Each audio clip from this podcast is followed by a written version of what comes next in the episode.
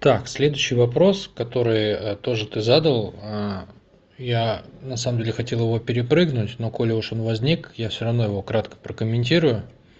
Это вопрос про революцию в России. А, почему я его, почему я вообще как бы выбрал такой как бы способ не, не историю нашей родины рассказывать, а, а европейскую цивилизацию, там, Великобританию и так далее. Потому что, с моей точки зрения, история России вообще перевернута, ну вот, просто с самых незапамятных времен. Она вся переврана, и историческая роль народа совершенно не такая, какой ее описывают. Ну, короче, э, если рассказывать свое видение, оно, оно будет выглядеть очень каким-то, ну, очень далеким от того, как принято думать. Тем более, видишь, я опять-таки, я не историк, и по сути дела, э, с точки зрения истории России, для меня два основных источника это, это понимание, опять-таки, того, как устроен человек, его эгоизма, и как это было истрактовано там древними славянами, как это дальше пошло. А второй источник это язык. И оба источника э, и официально, и формально, и неформально, они ну, не признаются как источники. Хотя для меня это основные источники. Вот. Но тем не менее, коли вопрос про революцию возник, э, я, я расскажу свое видение. Оно у меня не четкое, потому что, опять-таки, я не могу похвастаться хорошим знанием истории. Э, я совершенно уверен, что его можно сделать намного более четким, но в общих чертах. Значит, э, была страна, одна из самых больших стран в мире за, всю за всю историю. Вот, по территории даже самая большая – Соответственно, в ней произошла революция. Как такое может быть и вообще как бы с чего это вдруг? И какое это отношение имеет ко всему тому, что я описывал до этого? Понятное дело, что так же, как э, в жизни отдельного человека, чтобы что-то произошло, ну, надо постараться. То есть что-то должно созреть внутри, и что-то должно созреть снаружи. То есть все должны быть заинтересованы, все типы факторов, и внутренние, и внешние. Я думаю, что это здравая мысль, как бы ты с ней согласишься. Стало быть, э, ну, можно посмотреть таким верхнеуровневым взглядом на внутреннее и внешнее. Что происходит снаружи? Там начало 20 века. Значит, э, гегемон у нас э, Великобритания со всеми теми прелестями, которые я уже описывал неоднократно, там, в красках и так далее и тому подобное. Значит, э, что, что с Великобританией? Она гегемон, и мы помним, что игра происходит по принципу царь горы, да, то есть если ты занял доминантное положение, твоя задача скидывать всех тех, кто может тебе помешать. Ну а кто там может помешать? А, помешать может с одной стороны Соединенные Штаты Америки, но это немножко отдельный разговор, я, я про него тоже свое видение скажу чуть попозже. А если вот к нам поближе, как бы к родным нашим краям, да, э, тут у нас рядом Европа, что происходит в Европе? Германия только что пережила объединение, у нее невероятный на этом фоне, ну как, как результат любого объединения, да, то есть если две половинки соединяются, то в природе а, природе не работает математика чистая, да, то есть в природе есть элемент синергии всегда. То есть 1 плюс 1 там в математике равно 2, а в природе это может быть там мама, папа и пятеро детей. Вот, соответственно, вот происходит объединение э, Германии, и она переживает бум такой вот прям взлет, полет, рост – и Великобритания, несмотря на всю свою мощь и величие, она видит, как развивается как бы прямо у нее под носом. Развивается Германия. Германия планирует стать э, большой морской державой, планирует строить флот, там, торговать и так далее. Ну, все понятно, что надо делать. Надо как бы нейтрализовывать Германию. Ну, то есть тут, тут как бы все очевидно, как дважды два четыре. Ну, не, не очевидно что. А, очевидно, что Германия будет расширяться, Очевидно, что она будет расширяться не только экономически, а возможно она будет расширяться военным путем, и тогда как бы никому мало не покажется. Вот. Но, естественно, очень не хочется воевать. Очень хочется быть самыми главными и крутыми, но не хочется воевать. Ну, это как бы вывод тоже как бы очевидный. Надо воевать чьими-то другими руками. Поэтому, а, как мы знаем из истории, Россия была втянута, Российская империя, благодаря, ну, судя по всему, просто плохой внешней политике, была втянута в, в Первую мировую войну. Причем, когда а, войну объявила Германия, Германия, как мы знаем, наступление в итоге не стала делать, а Россия, которая не объявляла войну, а ей объявили войну, пошла в наступление. Ну, то есть всю черную, черную работу взяла на себя. Ну и это как бы идеальный выход для, естественно, для Британской империи. То есть устраняется главный конкурент, причем Россия как бы она тоже экономически сильная страна, с очень сильной армией, с очень сильным флотом. Там, я не знаю, каким по какое место было этого флота в мире, там первое, второе или, или пятое, но в любом случае он был очень сильным. Ну, то есть два вот таких вот, собственно, а, созревающих постепенно конкурента пошли, устроили мордобой. Ну, как бы, что тут можно сказать? Мои аплодисменты, как бы, нашим, нашим политическим оппонентам. Вот. И, естественно, а, в, в плане как бы ну вот как это какое это имело влияние на революцию, ну это война, это полноценная война, умирают наши люди, там солдаты, они не хотят воевать, не очень понимают за что там, ну и так далее и тому подобное. Это, естественно, нагрузка на экономику страны, Российской империи, я имею в виду. Там, я не знаю, как, как страна справлялась с этой нагрузкой, но мы же понимаем, что война это нагрузка в любом случае. Там, вооружение, еда, там, ну, кровь, в конце концов, и все такое. Дальше мы понимаем, что война-то закончилась в 18 году поражением э, Германии, а революция у нас произошла в 17 году. Ну, то есть, э, тоже на, как бы очевидно, что нужно было раз, у, школе, у школе браться за развал, э, за развал России – то надо успеть ее развалить до того, как закончится война, чтобы Россия не оказалась, не дай бог, в победителях. Потому что с ней тогда надо делиться там чем-то, но вообще это, это другой статус. Вот, и так далее, и тому подобное. Поэтому с датой тоже, как бы, ну, плюс-минус, начинает появляться определенность вообще, да, то есть, как бы, есть война, уже есть понимание, что, естественно, когда одна страна воюет против нескольких, то скорее всего, ее победят. А, а чтобы победителей было как можно меньше, надо устранить э, других участников, как раз силами которых ты и воевал, там, ну и так далее. Вот. Плюс, как бы, естественно, Великобритания, ну, это, это кладезь, это центр, это, это, это как бы спрут мировой, банковский, и банковский, и э, имперский, и какой угодно. И в принципе этот спрут, э, он, ну, он щупальца свои протянул уже везде. У него из неподеленного осталась только э, территория России и территория Африки к тому моменту. То есть понятно, что в зону интересов Россия входила как, ну, как кусок пирога номер один – Наверное, из внешнего. Наверное, из внешнего это все. А что, что с точки зрения внутренней? Да, то есть как, какую предпосылку можно увидеть в этом внутреннюю?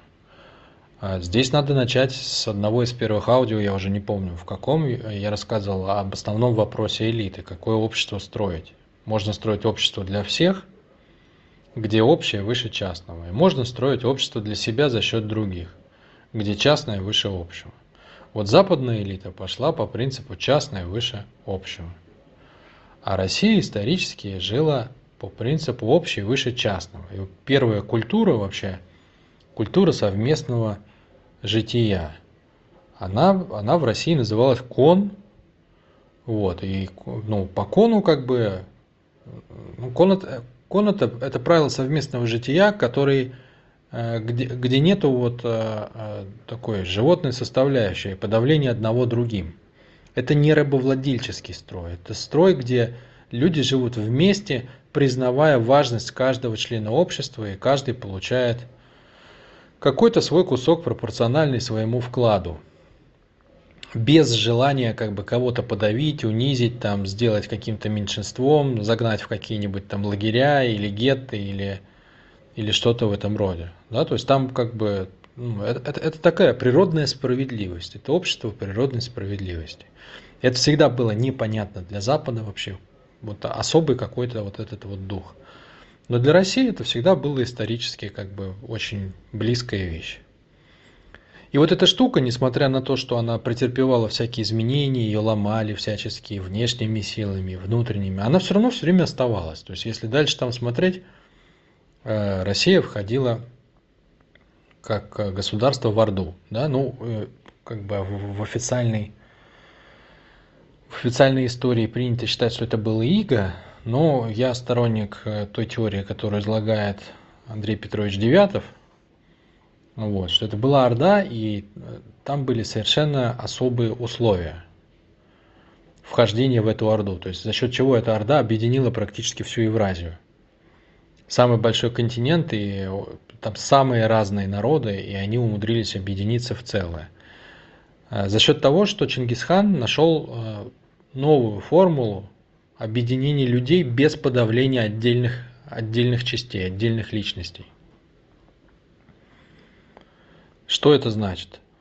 А, это значит, что вот когда обычно, ну, например, когда европейцы идут завоевывать какой-то народ, ну, у них вообще, во-первых, изначально а, у них не было задачи сохранить коренное население. То есть не было задачи дружить. Была задача заво- завоевать и получить себе там территорию, какие-то богатства природные, все такое. Вот. И, а, ну, по сути дела, это когда человек приходит в гости со своим уставом, да, то есть приходит в монастырь со своим уставом. То есть европейцы приходят со своей идеологией вообще, как надо жить, э, со своими порядками, и ничего другого не терпится. И все, соответственно, противники автоматом уничтожаются. То есть либо по-моему, либо никак. Вот Чингисхан придумал совершенно другой способ организации общества. И он сработал настолько сильно, что появилась ну, что появилась другая форма организации. На самом деле он его не придумал, потому что кон собственно, на этом и был построен. Так и жили как бы до этого племена. Вот. Но суть этого, э, суть этого подхода была в том, что Орда была построена по пяти принципам. И принципы были этические, то есть они не были идеологические, они были этические. А этика может быть одинакова для всех. То есть Э, каждый народ мог оставаться в своей, как, в своей национальности, в своей вере, в своих убеждениях, в своих традициях. Никто никого не ломал. То есть ты можешь быть таким, каким тебе удобно быть. Ты можешь верить во что угодно. Ты можешь э, иметь совершенно любые представления о реальности. Главное, веди себя нормально. То есть соблюдай этику. Соблюдай этику коммуникации. Не пытайся никого обидеть, не пытайся как бы не пытайся никого принизить, не пытайся никого сожрать.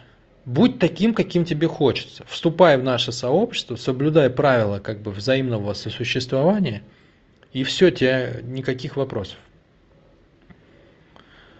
Вот э, пять этих основных правил – это духовное выше материального, это общее выше личного, это справедливость выше закона, это служение выше владения, и это власть выше собственности. Вот пять базовых этических правил, на которых зиждилась вся Орда. Они одинаково подходят всем народам. Все остальное можно как угодно, чего угодно. И вот благодаря вот этому способу, благодаря тому, что общее было поставлено выше частного, а, а собственно все пять правил, они про это на самом деле – Благодаря вот этому а, удалось создать государство из совершенно разных людей, говоривших на совершенно разных языках. И даже там у кого-то иероглифы, у кого-то буквы, без проблем. И все работало. И единое государство работало, все складывались вместе в общий общак, складывали э, деньги, они там обеспечивали функционирование всей этой системы, и все жили в обменах, и как бы и все окей. Да? Но в силу переписывания истории – все это было как бы для того, чтобы дискредитировать э, взаимоотношения России и Китая, чтобы развернуть Россию в Европу и провести идею, что Москва это Третий Рим. Вот. Для, вот, э, для вот этого, с моей точки зрения, э, вот этому всему был придан другой окрас. Ну и история тотально переписана. А, это все очень в конве того, вообще, как изначально славяне хотели построить свое общество. То есть они вначале имели свою форму совместного существования, это кон, потом они имели вот эту форму совместного существования в виде Орды. Вот. И как бы вот если вот эту линию продолжать, что это не, не уничтожение других народов. В России же и сегодня это многонациональное государство, где никакая национальность не принижается. То есть ну, у нас совершенно спокойно любые люди любой национальности могут занимать любые должности. Там, и все такое. У нас не принято, не принято чморить людей по национальности. То есть у нас не, ну, это самое, там, нет деления, там, черные, белые и так далее. Понятно, что есть шутки всех над всеми, но это совершенно не тот уровень, что, как, например, в Америке коренное население живет в гетто вообще. Там на каких-то отдельных территориях, и, и оно практически полностью истреблено. Ну или как Британская империя истребляла коренное население везде, где приходило. То есть а, в России а, народ, если он уничтожался, это всегда было только по идеологическим основаниям. Там враги коммунизма, враги империи там, или что-то в этом роде, но, но не по национальным. Почему? Потому что принцип был другой всегда. То есть, что люди разные, это окей вообще, нет проблем. Все могут жить вместе, тоже нет проблем. Поэтому, естественно, коммунистические режимы на территории Евразии, вот что китайский режим, что э, в нашей стране был Советский Союз, да, это как бы, ну это, это от природы вообще, это давно. Это наработано тысячелетиями это определенный дух вообще. То есть народ пошел другим путем, он поставил общее выше частного. Вот, это как бы некоторая особенность менталитета. И это, конечно, главное, вот с моей точки зрения, главная причина революции. Почему? Потому что, как я уже говорил, Александр, а, царь Александр, он освободил людей и одновременно учредил а, Центральный банк Российской империи и стартанул просто как в Формуле 1, там, да, зажегся зеленый свет и рванул капитализм вперед. А это настолько чуждо, вот это вот э, как бы культура денег, культура хищничества, она настолько исторически была чужда народу, она еще как бы у нас очень своеобразные же были как бы помещики и крестьяне, да, то есть у нас тоже была своя форма рабства, крепостные крестьяне, как ты знаешь, естественно но там был определенный баланс. Э, это, это было немножко по-другому, чем... Э, ну, вот это нельзя сравнивать, как негры на плантациях, да? Это, это была сбалансированная система, и там э, у крестьян не забиралось последнее. И вот когда мы стартанули в капитализм, вот, это, вот эти вот шаткие, э, такие вот, вот этот шаткий баланс между разными слоями общества, э, он пошатнулся. И вообще мы стартанули совершенно не в ту сторону, в которую мы исторически всегда шли, как страна. Это, это все чуждая культура была. Совершенно. Для, для народа России. Поэтому я думаю, что основная предпосылка, конечно, была вот в этом, что глобально царь потащил страну не в ту сторону совершенно, куда она шла. А царь-то был европеизирован – очень. То есть там же династические браки между европейскими монархами, нашими, там, ну и так далее и тому подобное. Там, э, Николай II был двоюродным братом э, британского монарха на тот момент. Ну, у них там это самое, мамы были сестрички, я не помню, какие-то принцессы. Вот. Э, ну, то есть понятно, что э, промытый европейскими ценностями монарх потащил страну, которая исторически вообще шла не по тем рельсам и не туда. И, конечно, это вызвало сопротивление у народа. Вот так как бы марксистская тема, что, э, что рабочие, что рабочий класс, вообще что народ, что просто люди, это сила. Вот оно, естественно, эта сила наморщилась, она встала на дыбы, как бы, ей вот это не понравилось. И родилась совершенно как бы э, ну, логически закономерная часть общества, которая хотела этому противиться. Вот революционеры, какие-то настоящие коренные идейные. Это с одной стороны. С другой стороны, как я уже писал, Великобритания была э, кровно заинтересована в том, чтобы сделать в России революцию, причем в этот момент и с, с демонтажом полным э, легитимной власти. Ну, чтобы дальше там устраивать совершенно любую там заваруху, чтобы там начали, начались смутные времена там и так далее и тому подобное. Ну вот, собственно, наверное, я, я, я бы посмотрел на это вот так, но это, это мой взгляд, и он больше опять-таки от психологии. Может быть, там были какие-то супер-мега военные или еще какие-нибудь экономические предпосылки, но я в любом случае именно эти считаю основными, потому что это природа людей, которая столкнулась. Вот, ну и, соответственно, дальше мы что имеем? Ну, то, что имеем, то есть происходит сначала там э, февральская революция, где приходит к власти временное правительство.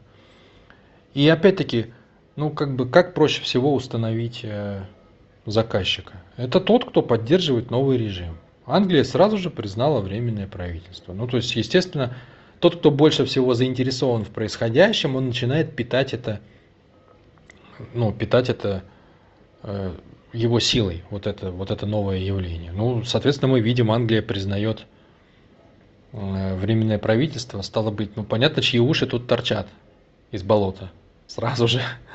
Плюс Э, вот этот самый братик Николай, э, он, он просился в Англию, чтобы его братик там, э, соответственно, двоюродный приютил, но ему отказали. То есть все было сделано так, чтобы вот произошло то, что произошло.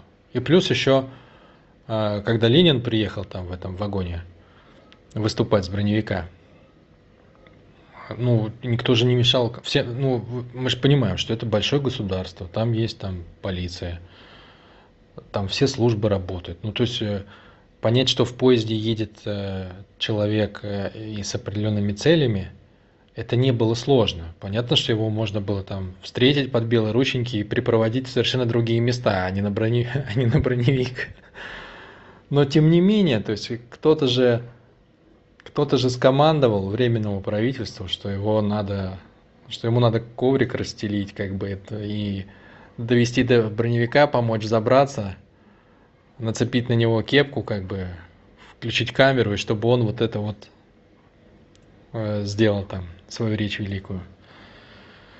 Поэтому вот как я к этому отношусь, это как бы спецоперация, в которой были разные силы. Ну, две основные, конечно, это, это внутренне возмущенный народ, который породил своих революционеров изнутри и, соответственно, подготовленные спецслужбами, спецслужбами Британской империи, э, ну, сотрудники других спецслужб, шпионы, просто идиоты, там, сочувствующие, поддерживающие, просто наемники. Ну, то есть вот просто некоторая структура, которая благодаря умелой работе британских спецслужб э, воспользовалась ситуацией в нужный момент и провернула всю вот эту вот штуку. Ну и таким образом то, что получилось, э, это, это как бы, конечно, началось с моей точки зрения как спецоперация самой сильной страны на тот момент, то есть Британской империи. Ну а то, что дальше стало происходить э, на следующем, на следующем этапе, то есть понятно, ну, с моей точки зрения, что первые, первые шаги, они все были под влиянием под внешним влиянием сделаны у вот этого у, у нового молодого образования. Ты спрашивал еще, кто такой Ленин и кто такой Сталин. Ну, вроде биография Ленина известна. Вот, про биографию Сталина я чего только не начитался, я не знаю, кто это. Там есть люди, которые очень убедительно пишут о том, что вся его биография выдумана. И, конечно, действительно сложно не согласиться с аргументом, что вряд ли можно найти грузина, у которого нет ни одного родственника.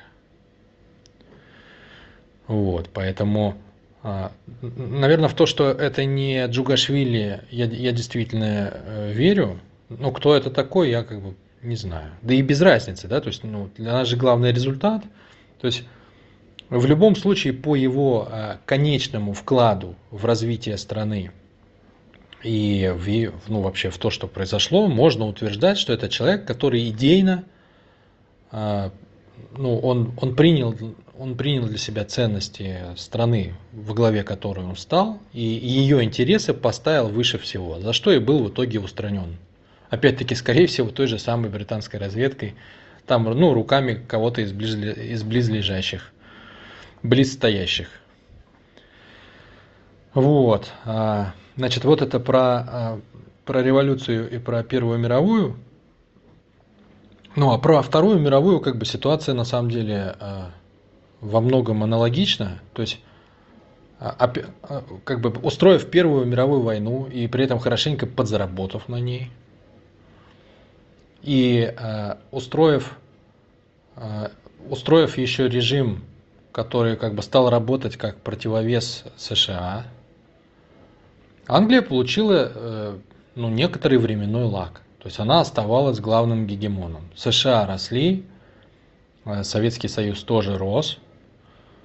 А, но у этой ситуации тоже были свои особенности. Так, тут опять уже длинное аудио получилось. Я запишу про эти особенности к э, Второй мировой войне в следующем аудио.